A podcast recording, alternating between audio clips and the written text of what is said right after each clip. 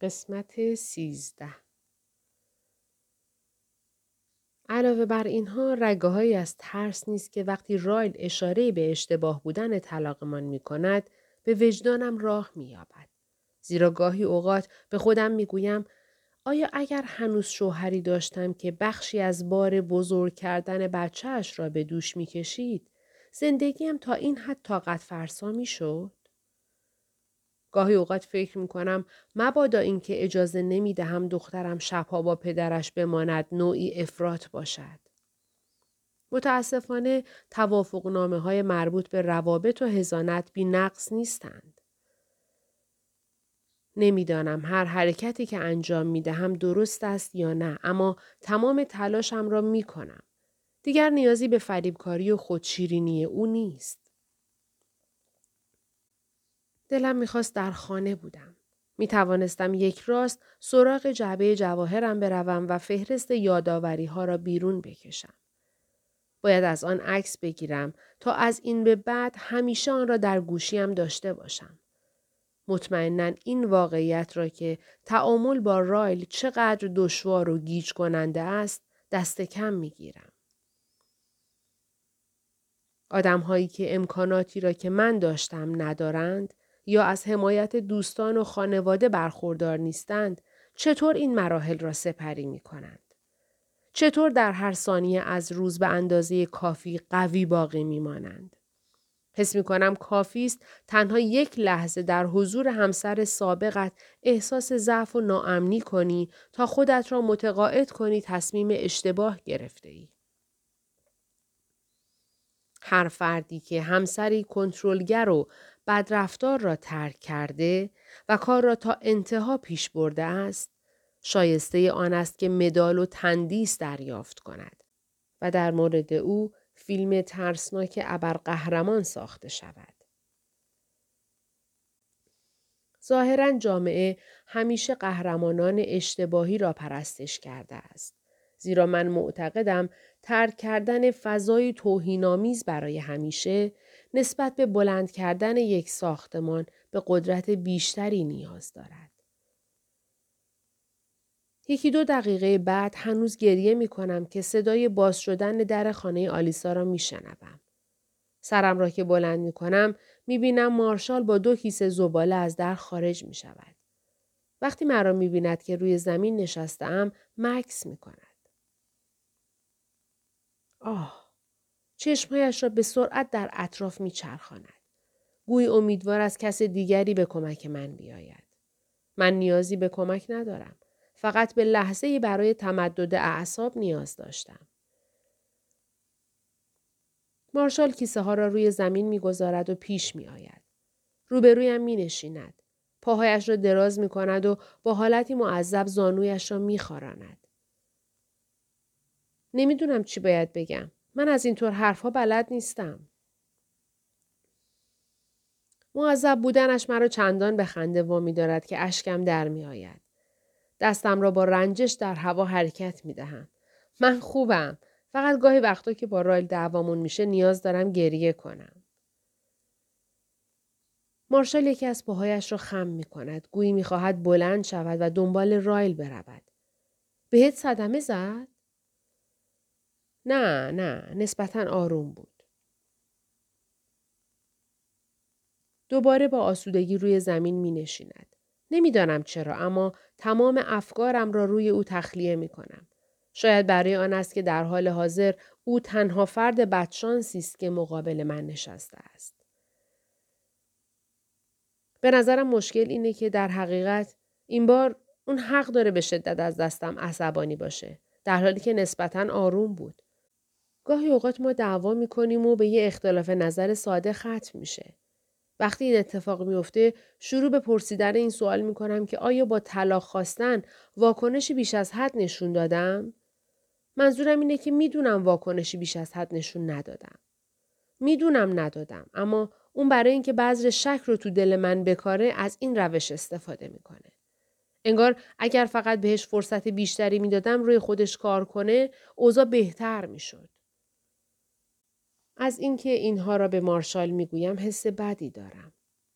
این کار بیانصافی در حق اوست زیرا رایل صمیمیترین دوستش است. معذرت می‌خوام. این مشکل تو نیست. آلیسا به من خیانت کرد. کلمات مارشال چنان حیرت زدم می کند که پنج ثانیه کامل سکوت می کنم. چی؟ خیلی وقت پیش بود. ما روش کار کردیم اما لعنتی به حد مرگ آزارم داد. آلیسا قلبم رو شکست. سر تکان می دهم تا این اطلاعات را پردازش کنم اما او صحبتش را ادامه می دهد. برای همین تلاش می کنم با او پیش بروم. ما شرایط خوبی نداشتیم. به دانشگاه های متفاوت می رفتیم. تلاش می کردیم در نقاط دور کارهای بیخودی پیدا کنیم. و خیلی جوان بودیم. البته حتی چیز زیاد مهمی هم نبود. توی مهمونی در حال مستی یادش نبود من چقدر خارق العادم و خطا کرد. اما وقتی به هم گفت هیچ وقت تو زندگیم اینقدر عصبانی نشدم. حتی هیچی به اون اندازه منو زخمی نکرده. می‌خواستم لاستیکای ماشینش رو جر بدم. موجودی کارتای بانکیش رو تموم کنم و تمام لباسهاش رو آتیش بزنم. اما صرف نظر از اینکه چقدر عصبانی بودم وقتی همینطور راست جلوم ایستاد هرگز حتی برای یک لحظه به فکرم نرسید بهش آسیب جسمی بزنم. اگر قرار بود کار فیزیکی انجام بدم این بود در آغوش بگیرمش و روی شونههاش گریه کنم. با صمیمیت نگاهم می کند. وقتی فکر می کنم رایل تو رو کتک زده به طرز مسخره عصبانی میشم چون خیلی دوستش دارم. دوستش دارم. از بچگی صمیمیترین دوستم بوده. اما در عین حال از اینکه بهتر از این نیست ازش متنفرم. هر کاری هم انجام دادی و هر کاری هم می‌تونستی انجام بدی نمی‌تونسته بهانه‌ای برای این باشه که مردی از خشم روی تو دست بلند کنه. لیلی این یادت باشه. تو انتخاب درستی کردی از اون فضا اومدی بیرون. هیچ وقت نباید از این کار احساس گناه کنی. فقط باید ازش احساس غرور کنی. اصلا نمی‌دانستم این موارد چه بار سنگینی روی دوشم گذاشته است اما صحبتهای مارشال چنان آن بار را از دوشم بر می دارد که حس می کنم می توانم شناور بشوم. گمان نمی کنم اگر کس دیگری این حرفها را می‌زد تا این حد برایم معنا پیدا می کرد و انگیزه بخش بود. به نوعی اعتبار یافتن و تایید از سوی کسی بود که رایل را مانند برادر دوست می دارد. اشتباه می‌کنی مارشال. تو خیلی خوب از اینطور حرف و بلدی. مارشال لبخند می‌زند. سپس کمک می کند بلند شوم. او کیسه های زباله را بر می دارد و من به آپارتمانشان باز می گردم که دخترم را ببینم و او را خیلی محکم در آغوش بگیرم. فصل سیزدهم اطلس عجیب است چطور شبی که سالها امیدوار بودم فرا برسد می تواند به شبی تبدیل بشود که سالها از آن وحشت داشتم. اگر درست وقتی داشتم لیلی را می رساندم آن پیام را دریافت نمی کردم مطمئنا او را می بوسیدم اما می‌خواهم اولین بوسه من در بزرگسالی بدور از هر گونه آشفتگی خاطر باشد.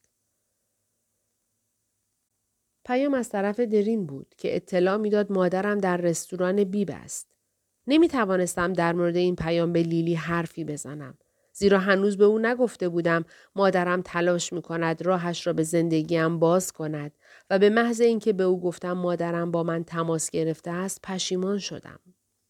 قرار خیلی خوب پیش می رفت و اگر من با چنین موضوع تلخی به آن پایان می دادم آن را به خطر می انداختم.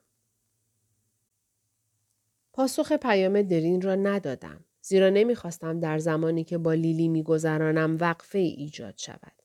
اما حتی پس از پایان قرار و وقتی در اتومبیل های جداگانه از یکدیگر دور شدیم باز هم پاسخ پیام درین را ندادم.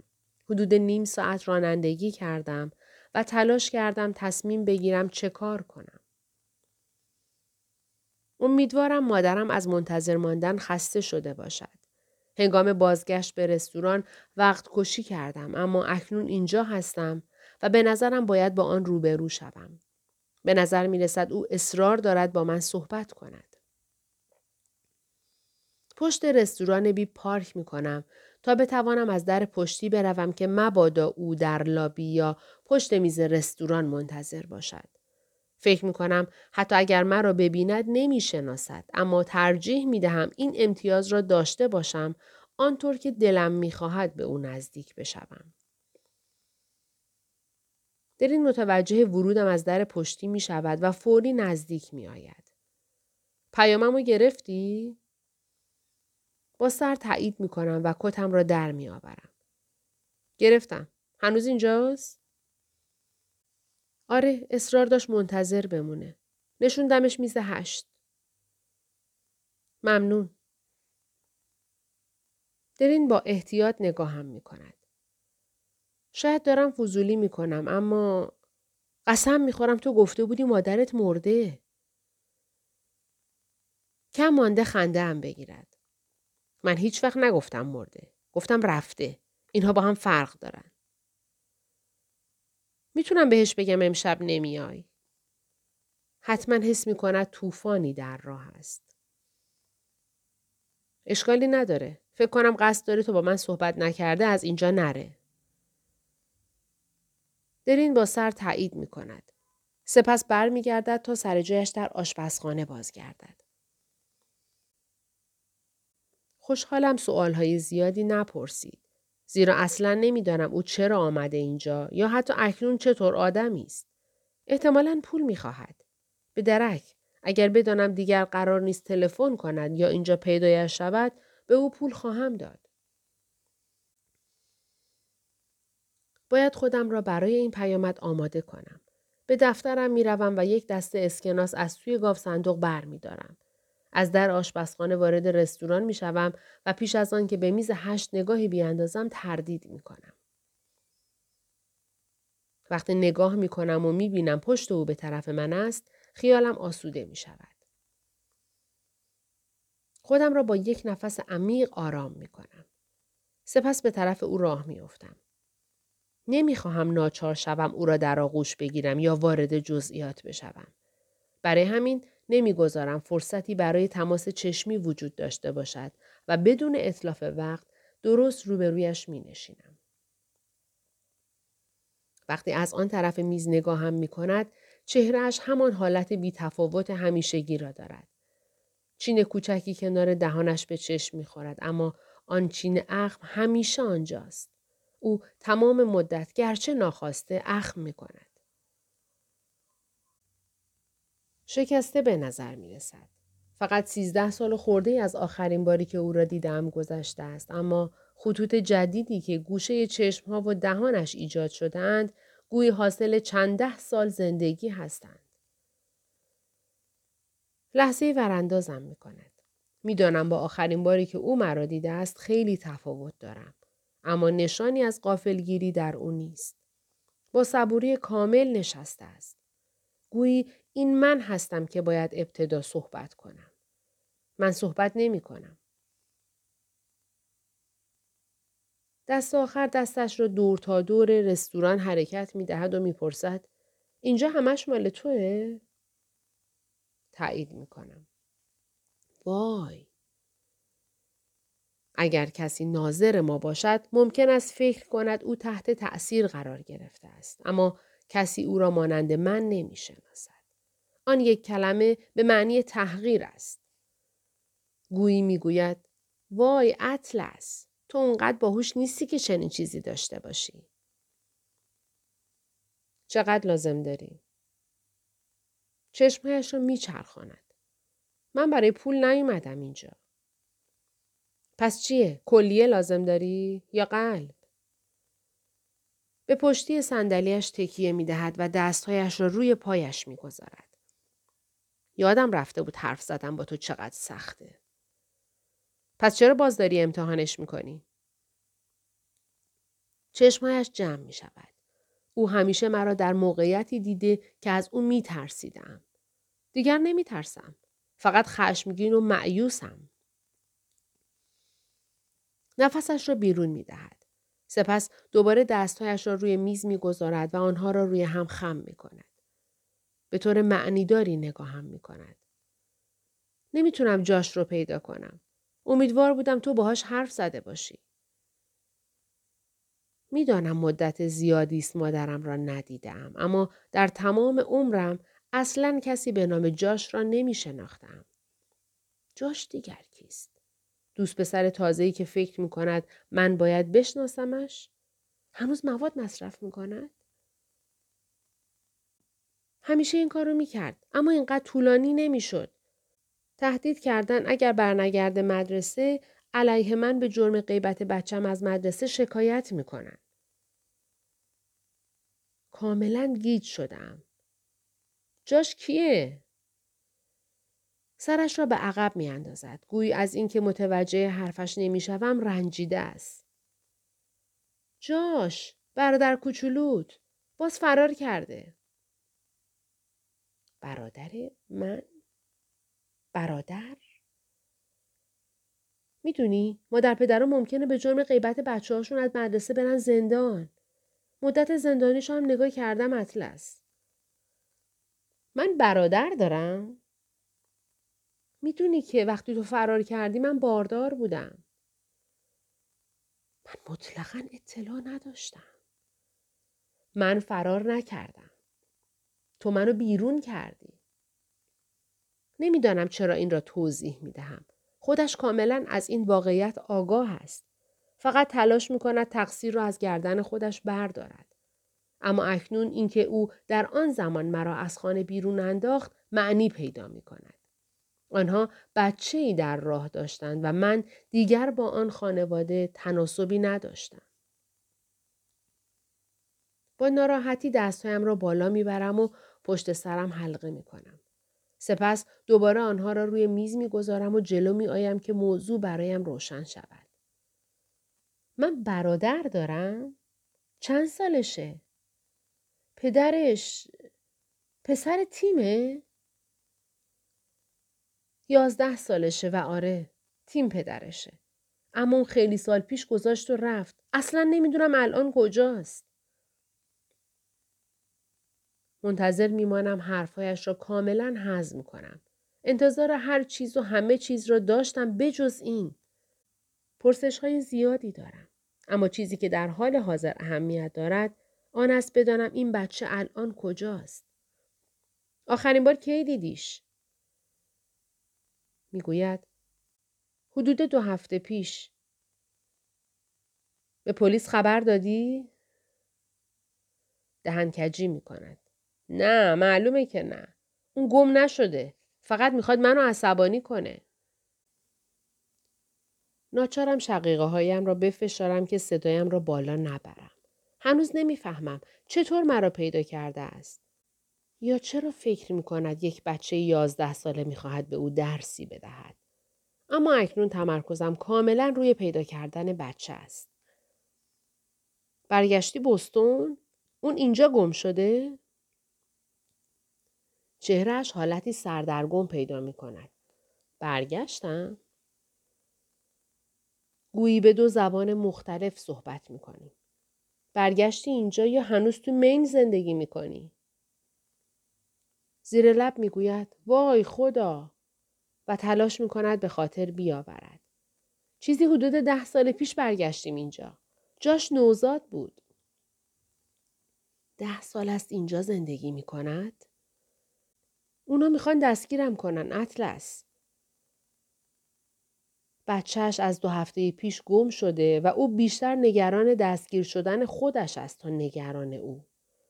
بعضی از انسان ها هرگز عوض نمی شوند. می‌خوای من چیکار کنم؟ نمی‌دونم. امیدوار بودم با تو تماسی گرفته باشه و شاید تو بدونی کجاست. اما اگر حتی نمی‌دونستی اون وجود داره چرا باید با من تماسی بگیره؟ منو می‌شناسه؟ اون چی می‌دونه؟ به جز اسمت هیچی. تو که هیچ وقت پیدات نبود. حجوم آدرنالین چنان سریع اتفاق میافتد که حیرت می کنم از اینکه هنوز مقابلش نشستم. وقتی به جلو خم می شوم تمام بدنم منقبض شده است. بذار برام روشن بشه. من یه برادر کوچیک دارم که چیزی ازش نمی‌دونستم اما اون فکر می‌کنه بود و نبودش برای من اهمیتی نداره. گمون نکنم اصلا در مورد تو فکری بکنه اطلس. تو توی زندگی اون قایب بودی.